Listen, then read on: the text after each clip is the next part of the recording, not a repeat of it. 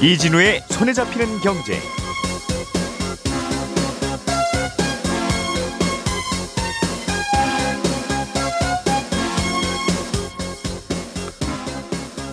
안녕하십니까 이진우입니다. 코로나19로 외출이 줄어들었죠. 그래서 가게를 방문하는 일도 많이 줄긴 줄었는데 몇 번 안 되는 가게 방문하는 기회를 사람들은 어떻게 활용하고 있을까 조사를 해봤더니 어, 단골 가게를 찾는 빈도가 훨씬 더 높아졌다는 통계가 나왔습니다. 어, 코로나19와 같은 외부 충격이 결국은 기업 간의 부익부 비익빈을 심화시킨다는 추론과도 맥을 같이 하는 통계인데요. 잠시 후에 이 얘기 좀 나눠보겠고요. 최근에 에, 은행들이 기준금리 인상을 대비한 금융상품들을 내놓고 있습니다. 그 중에 하나가 시중금리가 오르더라도 주택담보대출 금리는 그만큼까지 오르지는 않는 음, 이른바 금리 상한형 대출 상품이라는 건데요.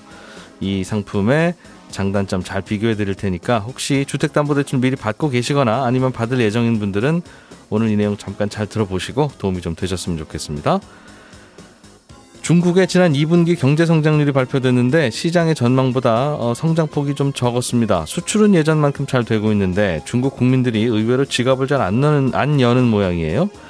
어, 중국이 기침을 하면 우리나라는 감기에 걸린다는 말이 요즘 있을 정도로 중국 경제는 또 우리나라 경제와도 긴밀하게 연결되어 있는데 오늘은 또 중국 경제 얘기도 어, 잠깐 들어보겠습니다.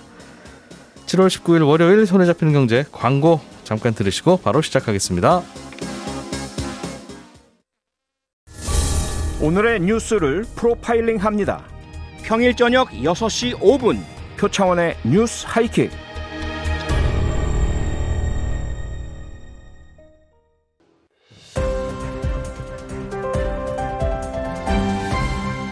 이진우의 손에 잡히는 경제. 네, 오늘도 복잡하고 어려운 경제 뉴스들 쉽게 시원하게 전달해 드리겠습니다. 오늘도 손에 잡히는 경제 박세훈 작가님, 김현우 행복자산관리연구소장님, 그리고 어, 배우 강동원 씨를 닮은 외모로 유명하다고 마포구 상암동 일대에서는 소문이 자자한 와이스트릿의 이대호 기자 오랜만에 오셨습니다. 어서 오세요. 안녕하세요. 예, 안녕하세요. 예. 어, 이대호 기자님. 그 작가님이 안 그래도 여기다 적어 놓으신 거 보고 아, 예. 다음부터 오지 말란 소리구나. 완전 히 보내버리려고. 라디오잖아요. 예. 마스크 쓰고 하겠습니다. 코로나19 이후에 이른바 단골 효과라고 하죠. 그, 가든, 가는 가게만 간다. 네. 아, 그런 게 실제로 확인되는 통계가 나왔네요. 아니 근데 실제로 한 세 분은 예. 코로나 터진 이후에 음. 새로운 가게를 막 이렇게 개척해서 가보신 적이 있으세요? 그러니까 가게 갈 기회가 많이 막 줄어들긴 맛집 찾아가고 줄어들었는데. 막 예, 멀리 가보고 아, 일부러 다니진 않나요? 생각해 보니까 새로운 데 가본 적은 별로 없는 것 같네요. 음. 한 1년간. 이게 이제 통계로 드러난 건데요. 예.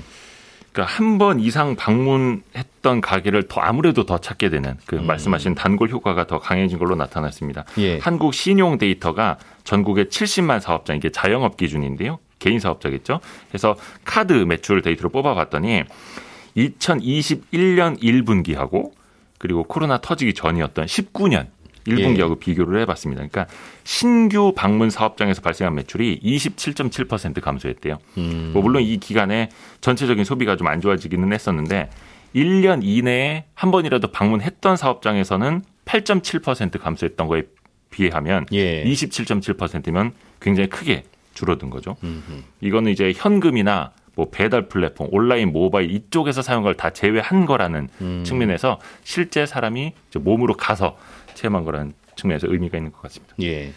가는 곳 위주로 간다는 뜻이에요, 사람들은. 그렇죠. 랬다가도 정말 지겨워야 이제 다른 곳 찾는데 네. 워낙 밖에 외출할 기회가 많이 줄다 보니 지겨울 새가 없었다. 그런 뜻인가요? 그럴 수도 어. 있겠죠. 아예 나가는 것 자체가. 예. 가끔 나가는 거니까 옛날에 한번 갔던 곳에 그래도 가서 괜찮았던 곳으로 가서 네. 실패할 확률을 줄이자. 뭐 그런 심리였던 것도 같고. 그렇죠. 맞아요. 음. 그러니까 식당을 예로 들자 아무래도 뭐 맛도 그렇고 위생적으로도 그렇고 지리적으로도 그렇고 나 스스로 안전하다라고 뭐 인정이 되거나 검증이 예. 된 곳만 같다라는 뜻으로 이제 해석할 수 있을 텐데요. 또 하나는 불필요하게 동선을 확대하지 않았다 라는 뜻으로도 볼수 있을 것 같습니다. 예. 대표적으로 이제 각종 모임이 줄어들었다. 그 영향이다 이렇게 해석할 수도 그렇죠. 있는데 되게 모- 모임 갖게 되면 새로운 곳에 가죠. 그렇죠. 뭐 어디에서 만나자 이러면 이제 찾아서 가게 되는데 이제 그런 것들이 이제 많이 줄어들었기 때문 아니냐 이런 해석들이 아, 나오는 거고요. 그렇겠네요. 모임 안 가졌다는 결과가 여기 나오는 거네요. 예. 음. 요 통계를 보면은 특히나 이런 새로운 가게를 덜 찾는 현상이 대도시에서 더 많았더라고요. 예. 그러니까 서울시, 울산시, 경남, 뭐 부산시 이런 순으로는 30% 안팎으로 상대적으로 더 많이 줄었습니다. 또 아시다시피 아무래도 오프라인 소비를 온라인으로 많이 돌린 것도 좀 영향이 있었을 것 같고요. 예. 그 통계청 소매 판매액 중에 온라인 쇼핑 거래액 비중 보면요. 19년 기준으로 연간 21.4%였거든요. 우리 소비 한 5분의 1 정도가 온라인이었었는데 이게 20, 2020년 연간으로는 26.7%까지 올라왔고 올해 5월 기준으로는 28%대 거의 이제 30%에 육박을 하고 있습니다. 야, 이거 숫자는 잘 기억해 두어야 되는데 소매 판매 중에 장바구니 인터넷에서 장바구니 담아서 결제하는 비중이 그렇죠. 온라인 모바일. 와 2년 전만 해도 20%였는데 이제는 30%네요. 그렇죠. 반올림 하면 네. 소비자들의 동선이 짧아졌다는 데이터도 있던데 그것도 생각해 보면 당연한 거예요. 그렇죠? 그렇죠. 예. 멀리 안 다니니까. 아까 그 동사원을 우리가 많이 줄이게 됐다라는 거였는데 이게 네. 지난 4월 통계입니다. 그 1년 전 4월하고 비교한 건데 140.7km 나왔대요. 신한카드 회원들의 평균 소비 동선이 그게 음. 1년 전에는 186.8km였는데 예. 25% 줄어든 거죠. 음. 예. 모임 안 가지면 이렇게 되죠. 똑딱 똑딱 집에서 어디 뭐 그렇죠. 직장에서 다시 집에 와서 잠깐 뭐, 뭐 사러 갔다가 얼른 들어와서 이러면 그렇죠. 동선이 줄겠죠. 예. 이러 이게 이게 결국은 뭐 코로나 때문에 생기는 자연스러운 현상이기도 할 텐데 이제 네. 이럴수록 되는 장사만 되고 또 안 되는 장사는 더 안 되고 뭐 그런 걱정도 같이 나오더군요. 음, 네. K자 회복이라고 해서 뭐 야, 그렇 그렇 이 K자가 이제 양극화라는 거잖아요. 그렇죠. 되는, 되는 건 위로 아래로 벌어지면서 어, 안 되는 곳은 아래로 내려가고 기업들의 경우도 그렇습니까? 기업들도 이제 데이터를 뽑아 보니까요. 어, 이자 보상 배율이라는 거 아마 많이들 들어보셨을 거예요. 기업이 벌어들인 이익이 그 기업이 내야 할 이자의 몇 배 정도 되느냐. 음. 그러니까 더 많이 벌어야 좋은 거겠죠. 어, 100이 이제 기준인데 상위 25% 기업들의 이자 보상 배율을 보니까 850.7%에 달했습니다. 어, 요게 이제 한국은행이 각 분위별로 나눠서 통계를 어, 뽑아본 게 2016년부터였는데 예. 그 이후로 제일 많았다고 합니다. 그 이, 영업이익이 지출해야 될 이자 지출액의 850%. 8.5배 예, 였다는 거죠. 8배. 예. 근데 하위 25%는 그게 예. 아예 마이너스로 떨어졌습니다. 이자도 못 낸다. 기준치가 이제 100이라고 말씀을 드렸는데 예. 100% 돼야지 내가 벌어들인 것이랑 이자를 내는 거랑 똑같다라고 볼수 있는데 이게 마이너스로 갔다는 거는 아예 그냥 적자 났다라는 뜻입니다. 하위 25%가. 예. 이게 좀 양극화가 지금 기업에서도 이제 심해진다라는 뜻이죠. 이런 이- 이자 보상 배율이 저 아예 마이너스가 돼서 말씀하신 대로 영업이익 내봐야 또는 영업 손실이라서 이자 네. 내고 나면 돈이 남는 게 하나도 없으면 맞아요. 야, 이거는 그럼 뭐 기업이 오히려 빚을 점점 지고 있다는 뜻인데 원래 장사하다 보면 또 이런 때도 있고 그러다 또 기업이 좋아지기도 하니까 그렇죠. 항상 그렇죠. 항상 하위권 기업은 어려워서 이런 통계가 나오는 겁니까? 아니면 우리나라만 유독 좀 이런 회사들이 많습니까? 뭐 일시적이라면 다행일 텐데 예. 그 말씀드린 것처럼 이자 보상 비율이 그러니까 1이 안 되는 그러니까 음. 번 것보다 이자를 낼 게 더 많은 기업들을 비중을 보면요. 예. 2019년 35.1%였는데 2020년에는 39.7%로 더 많아졌습니다. 음. 예. 중소기업의 경우에는 절반 이상이 영업이익으로 이자 비용을 부담하지 못하는 상황까지 가 있다. 예, 이런 통계들도 나오고 있는 아니, 거고. 어떻게 두 기업 중에 하나가 영업이익으로 이자도 못 내면 네. 결국은 돈 까먹는다는 뜻인데 물론 일시적이었길 바랬어야죠. 예, 바래야죠. 그, 렇겠죠 원래 중소기업은 원래 그냥 어렵고 어렵다가 또한해또 돈 좀 벌고 그렇죠. 또 그걸로 몇 년 버티고 그러는 건가 봐요, 그죠? 큰 위기 또 버텨야 되는 거고. 예. 외국이랑 비교를 해 보면요. 2020년 국내 상장 기업 평균 이자 보상 비율이 4.6배였었습니다. 예. 요것만 놓고 보면 주요국에 비하면 상당히 양호한 수준이기는 한데요. 음. 그런데 취약 기업 비중을 보면요. 어 36.5%로 해서 음. 주요국 평균 39.7%를 하회를 하고는 있습니다. 그런데 이제 다른 나라도 비슷하군요. 예. 예. 그런데 이제 빌려준 돈, 즉 은행이나 이런 데서 빌린 돈 여신 기준으로 보면요. 30.7%라고 해서 주요국 평균이 24.8%였거든요. 요거보다는 훨씬 더 높아지는 겁니다. 그러니까 아, 국내 취약 기업의 기업당 평균 여신 비중이 주요국에 비해서 상대적으로 높다. 그러니까 좀 더 많이 빌려서 뭔가 좀 연명을 하는 것 아니냐 이런 좀 해석도 가능한 거죠. 바꿔 말하면 다른 나라에서는 이런 회사는 돈 안 빌려주는데 네, 우리나라는 그래도 좀 빌려준다. 중소기업이니까. 그렇죠. 쓰러지면 안 된다. 음. 예. 그러니까 중소기업 은행이라는 게 있는 나라가 잘 없잖아요, 그죠? 음, 그런 의미이기도 또 하겠네요. 상장까지 돼 있고. 자, 김현우 소장님. 네. 금리가 많이 올라도 내 대출 이자는 조금만 올라가는 그런 담보 대출이 나온 나왔던데. 예, 15일 나왔습니다. 음, 요건 간단하게 설명 좀 해주시죠. 예, 일단 금리가 오르면 내가 받은 담보대출 금리가 오르는 게 변동금리 상품이죠. 예. 이것도 변동금리 상품인데 여기에 특별한 조건이 붙어 있는 겁니다. 음. 근데 두 가지가 있어요. 하나는 변동은 되지만 오르는 상한이 정해져 있는 형태가 있고요. 또 하나는 이 마치 고정금리 대출처럼 아예 갚는 금액이 매달 변하지 않는 어, 형태가 있습니다. 예. 일단 첫 번째로 이 상한선이 정해져 있는 대출이 금리 상한 대출이라는 거거든요. 음. 요거 같은 경우는 금리가 아무리 올라도 연 0.75% 포인트 그리고 5년 동안에는 2% 포인트까지만 오르는 대출입니다. 예. 그러니까 예를 들어 지금 금리가 내가 3%짜리 받고 있다. 음. 그런데 5년 내엔 아무리 올라봤자 5%까지만 오르게 막아놓은 거거든요. 1년에는 0.75고 예, 0.75씩 5년 오르면 이거보다는 훨씬 높은데 그렇죠. 어, 한 4% 오르니까요. 네네. 그런데 5년 동안에도 2% 포인트만 오르도록 네, 음, 그렇습니다. 자꾸 누르는 대출이네요. 네. 예. 그런데 5년이 지난 후에는 다시 변동금리 대출로 돌아옵니다. 음. 아, 요거는 이제 새롭게 대출을 요걸 받거나 아니면 이미 변동금리 대출을 가- 이 받고 계신 분들 같은 경우에는 어, 특약 형태로 가입을 하는 건데 이게 그냥 일반적인 이 변동금리 대출보다는 한 0.2% 포인트 정도 높습니다. 예, 금리는. 예. 음, 눌러주는 대가를 치러라 이거죠. 그렇습니다. 이게 이제 뭐 특약 가입비 같은 건데 어, 사실은 이제 은행의 혼납형 대출 상품, 그러니까 은행에서 고정금리 상품입니다라는 것과 비슷하기는 해요. 네. 5년 동안 은행도 고정을 해주다가 변동으로 바뀌는 거니까. 그런데 그 5년 동안 고정이 아니라 금리의 상한이 생긴다.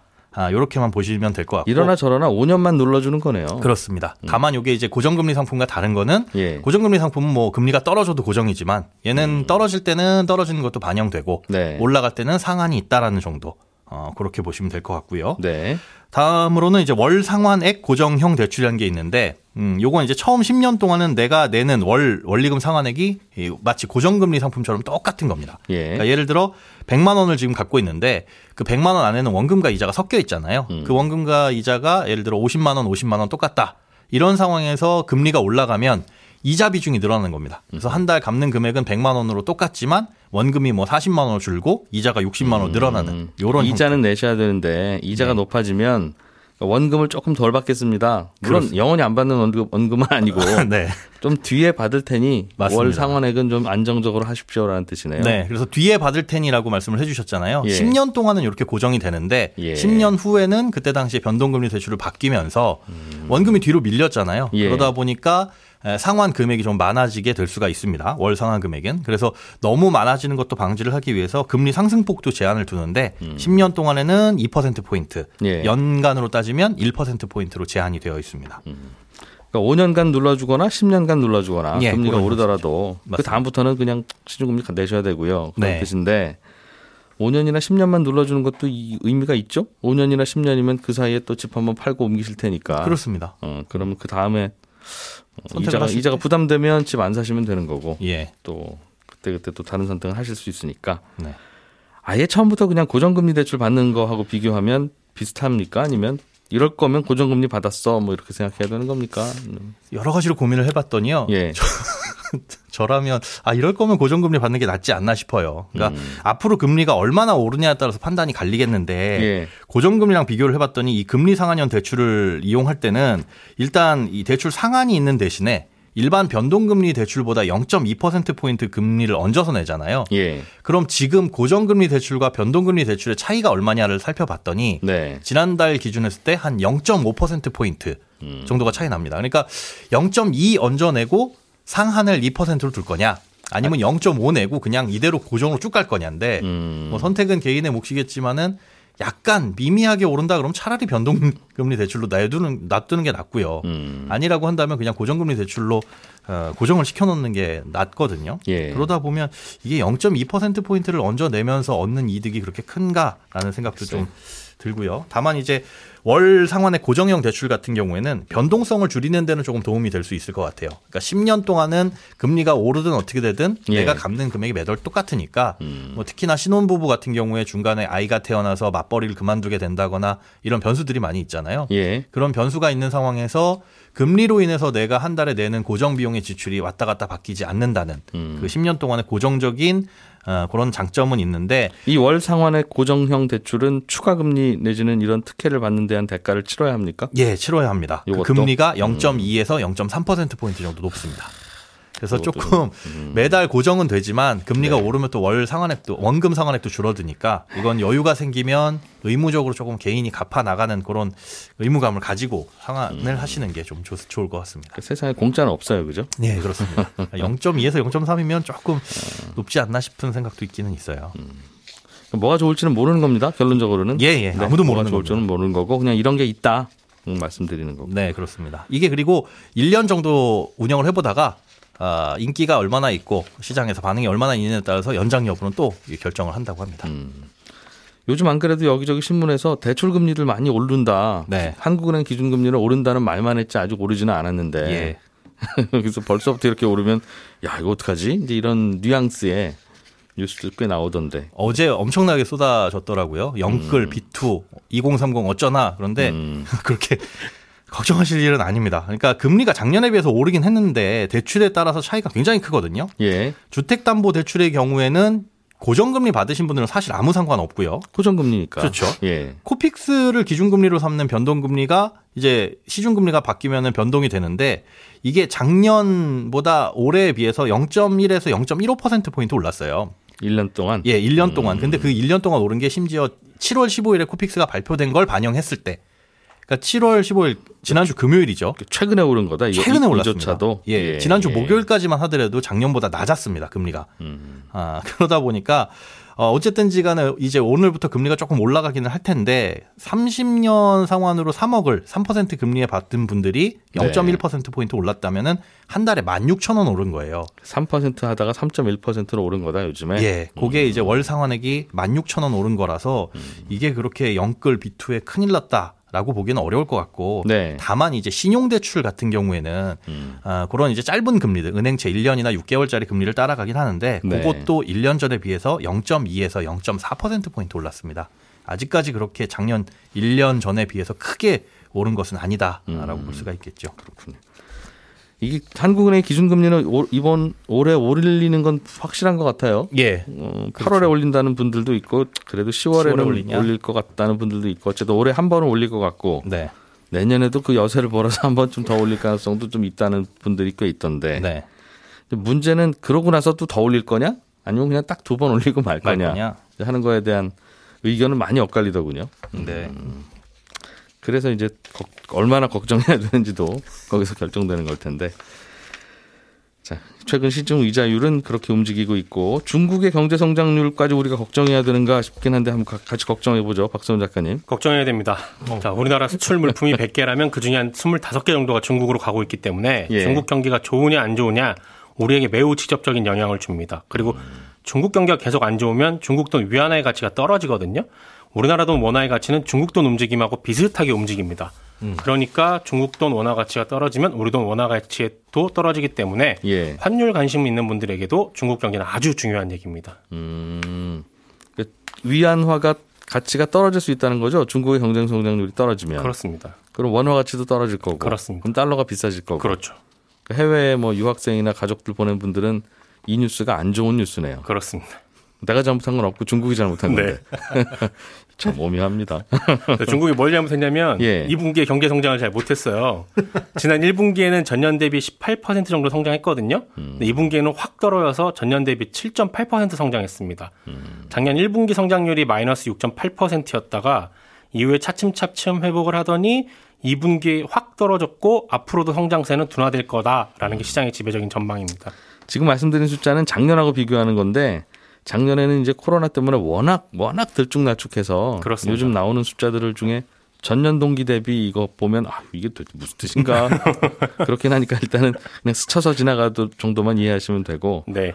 어쨌든 1분기에 좋았던 것보다는 2분기에는 조금 좀 가라앉는 것 같더라. 많이 가라앉았죠. 아, 그렇다는 얘기죠? 네. 네. 네, 코트라에서 발간한 자료 찾아봤거든요. 근데 중국이 지금 수출은 굉장히 잘하고 있어요. 예. 13개월 연속 수출이 증가하고 있고 1월에서 5월 사이를 기준으로 보면 중국 주요국들 가운데 수출 실력은 가장 좋아요. 점수로 치면 한 거의 더블 스코어였는데 문제는 내수 활성화가 안 되고 있습니다. 소비가 예. 안 살아나고 있다는 건데 지난달 소매 판매를 보니까 코로나 기저효과를 반영해도 1년 전보다 한 12% 늘어났거든요. 근데 이 지난 1월, 2월에 30%가 넘었어요. 늘어난 정도가 그렇습니다. 작년에 비해서 근데 4월, 5월, 6월 석 달 연속 내리고 있고 소비를 이끈 품목들을 봤더니 자동차나 가전제품 같은 고가 제품은 좀 느는 반면에 식음료 같은 거는 소비량이 코로나 당시와 크게 다르지 않았기 때문에 경기가 회복은 되고 있으나 그 여파가 서민층까지는 퍼지지 않고 있는 거다라는 해석이 나옵니다. 그렇군요.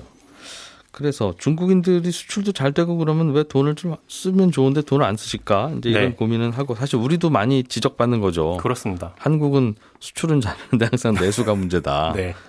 어, 중국도 그런 얘기 듣고 있는 것 같고. 네.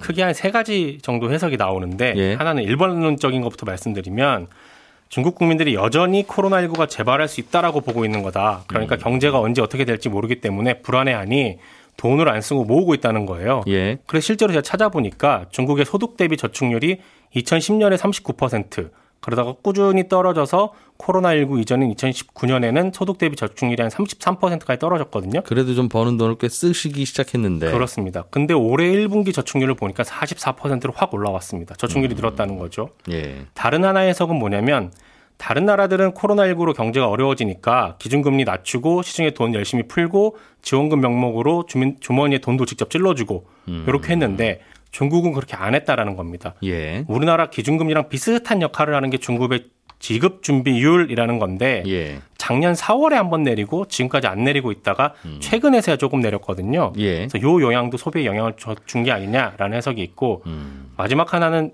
요건 좀 그냥 재밌는 분석인데 중국의 젊은 사람들이 돈을 안 쓰고 있어서 소비가 안 살아난다는 거예요. 음. 왜안 쓰냐? 최근에 중국에서 생긴 신조어 중에 탕핑족이라는 게 있습니다. 예.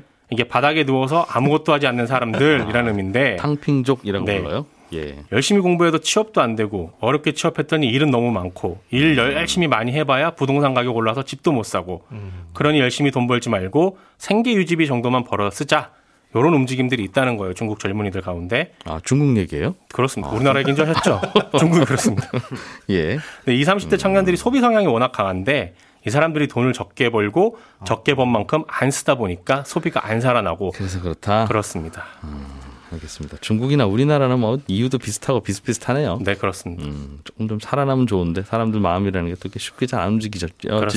예. 예, 김현우 소장님 오늘 대출금리 이야기 좀 해주셨는데 갈아타실 분들은 이런 대출금리 금리 상한형 뭐 이런 거 좀 생각해 볼 만 합니까? 네, 금리 상한형 대출은 특약 가입만 하면 되는데 예. 대신에 월 상환의 고정 대출은 새로운 대출을 받는 겁니다. 요거는 이제 심사를 받아야 되니까 은행에다가 꼭 옵션으로 걸어주세요 하는 것도 있고. 예. 음, 알겠습니다.